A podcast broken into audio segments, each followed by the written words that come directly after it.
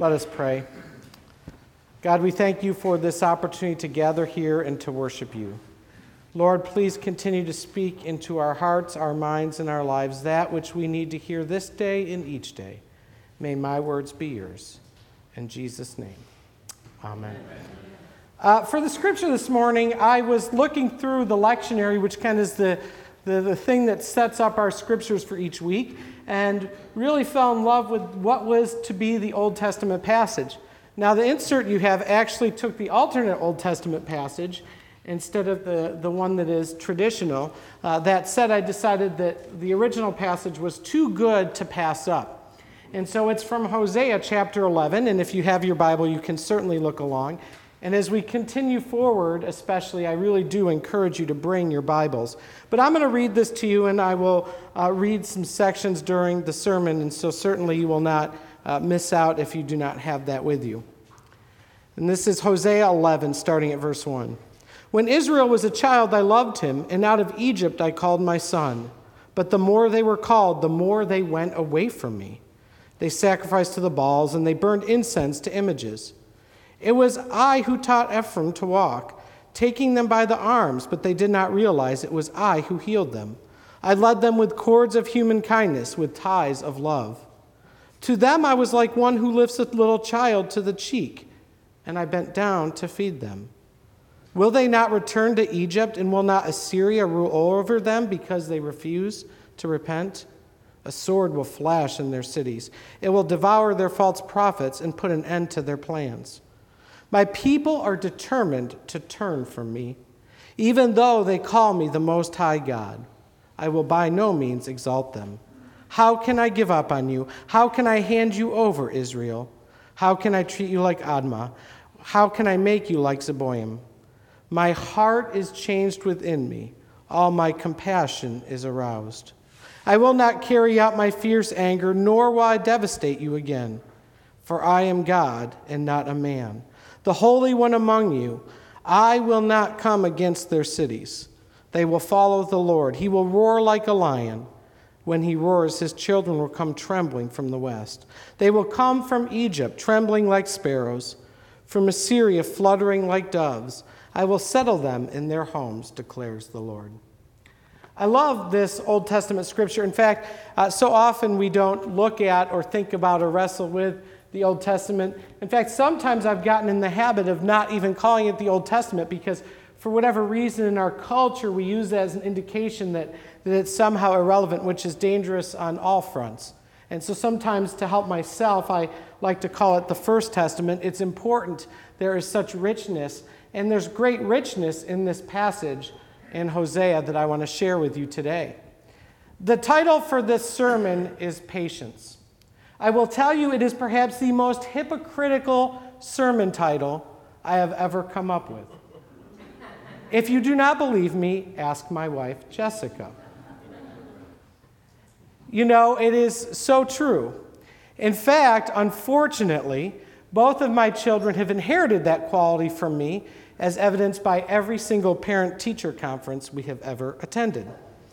Somewhere my mother is laughing. And so often, in my impatience and our impatience, there are non well meaning ways in which that comes out, and there are well meaning ways in which impatience can come out. For me, some of the non well meaning ways of my lack of patience come out when I'm driving or when I'm waiting in line, or as I said in children's time, when I'm working on a project or when I'm driving. There are lots of places and times that that happens. But there's also times where my patience comes out, lack thereof, that is, in well meaning ways. I actually think of a story, perhaps, of one of the times where my lack of patience was well meaning. I was a very young child, and it was Father's Day. And I wanted to do something special for my dad. But I didn't want to wait for him to get up. I didn't want to wait for my mom to get up and help me. And so I wanted to figure this out on my own. And so I decided to make my dad breakfast in bed. And so I brought this big bowl of cereal up to him, and he was so delighted that his son had thought of him and that he had this big bowl of cereal. And him and my mom were sitting there beaming with pride as he enjoyed every morsel of this bowl of Cheerios or whatever it was. And he was so delighted. It was such a, a good moment. They were so proud. But my mom, you know, as moms do, started to think for a minute, and she thought to herself, oh, the bowls for the cereal, the cereal bowls, they're up way high in the cupboards. And so she starts to wonder, and as she thinks about what could have happened while she was sleeping down in the kitchen, she, she finally just can't help herself anymore. She's, she's worried that I'd climbed up on the counters and could have fallen, or maybe I knocked something over or broke something, or she would come downstairs to a kitchen full of broken bowls and dishes. And so she finally said to me, Marcus, how did you make this bowl of cereal? The bowls are so high. You didn't climb on the counter to get the bowls, did you? Knowing my impatience, she wondered. And I said, No, Mommy, I didn't climb on the counters. I just used the cat's dish. Needless to say, that bowl of cereal my father had just finished took on a whole new meaning. Somewhere my mother is still laughing. This passage in Hosea really does speak to this issue of patience when it comes to God and our relationship with God. And there are three truths I want to share with you from this passage today that are important for us. The first and perhaps most important truth is that we are God's adopted children. We are God's adopted children. This is an important theme throughout the Old or the First Testament, whichever way you'd like to look at it. We see this with Israel, we see this with various characters throughout the Old Testament. It's a theme in the gospel. We see this in the gospel in Matthew, Mark, Luke, and John. We see this throughout the entire New Testament. We see this in Paul's writings, this theme of adoption. For Martin Luther, this notion of adopted, being adopted into God's family, being God's adopted children, was a critical theme, a very critical theme. Over our many years together, you will hear me talk about this over and over again because it's that important. We are God's adopted children. We are chosen by the God of the universe to be His. God does not have to do that. God is not obligated to choose us as his children, to love us as his children. He cannot do any other, ironically. It's outside of God's character to do anything other than adopt us and love us as his children. But God does not do that out of obligation. There's interesting things when we begin to think about what it means to be God's chosen and adopted children, to be the adopted children of the God who created it all, who made, made and makes everything around us possible, makes it all happen. It's pretty significant. My best friend and his wife are in this process, in the foster care process, in the adoption process, and I've learned much from watching them. What it means to choose a child, to take someone who hasn't had opportunity, doesn't have the blessing of a family, and to choose to bring them in, to choose to love them. You see, I, for years, preached about the unconditional love of God, thinking I had an even slight idea of what that was. Then Micah was born. And if you are a parent, you know when your first child comes and when every child comes, you all of a sudden have this glimpse, this understanding of what the unconditional love of God is. And in this notion of adoption, God chooses us in spite of whatever we might come with, what's wrong with us, in spite of my impatience, in spite of our brokenness, in spite of our rejection of Him. Over and over again, God chooses us as His adopted children. Some of our pets are rescues, and uh, in fact, our one dog, Samantha, she's a rescue, and we know that she was abused. And we know from her nervousness about noises that she still runs to this day when she sees a broom. We know that she was abused. We know, too, from, from what we learned of her, that she wandered probably in the streets in the wilderness for a real long time on her own. And I remember when we went to the shelter in West Lafayette and we picked her to match our family to we brought our other dog to you know test the compatibility and all of that and we loved her if you have pets you know that you love them uniquely and in a special way. And so we chose her. But still to this day, even as we've cared for her and loved her and she's learned to trust us, she still has some of that baggage, some of that nervousness. In fact, Friday night out where we were a little more south, the storm was something else. I mean, I was getting ready to build the ark, I was bracing myself. And the, the, every time the thunder and the lightning, even as soon as it starts raining, she wants to go and cower somewhere. She'd never done this before, but I was sitting on the couch and there was just one loud thing of thunder, and she climbed up into my lap, 48 pounds in all. Not a lap dog, by the way. And she just curled up and just buried her head under my arm. And every time the lightning would flash or the thunder would crack, she would shake violently. And there was something in that moment as I thought about this notion of adoption and who God is and this little dog, because our pets teach us to. That God cares for us in that way. That in the midst of all of our stuff, and our fears, and our impatience, and our rejection, our ignoring of God, God chooses us and comforts us and is with us. We are God's adopted and chosen children. We are loved by the God of the universe. He has picked each one of us. This is such a powerful and important truth. The second truth from this passage I want to share with you that's very important is that God will not give up on us. Unlike me with projects or people driving slowly or, or kids agitating me, God does not give up on us. God does not give up on us.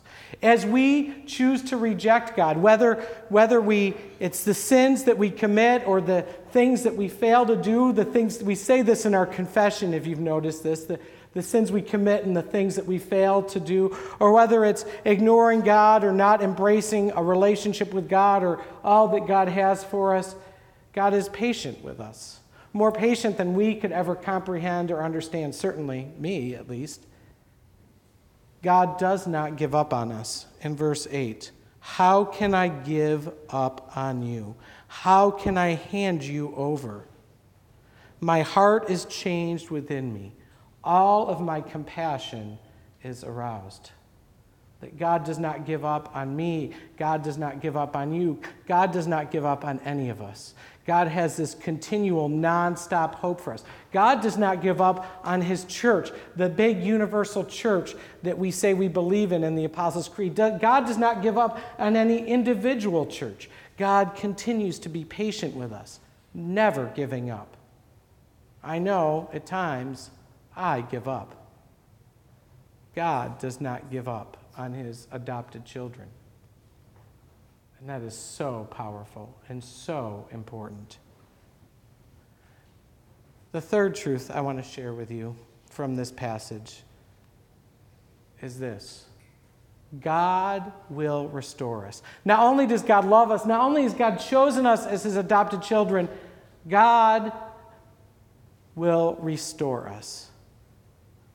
God is in the business of taking the good, the bad, the indifferent, the ugly, and redeeming it, making it new. I think this is one of God's attributes that I delight in the most that God redeems and makes all things new.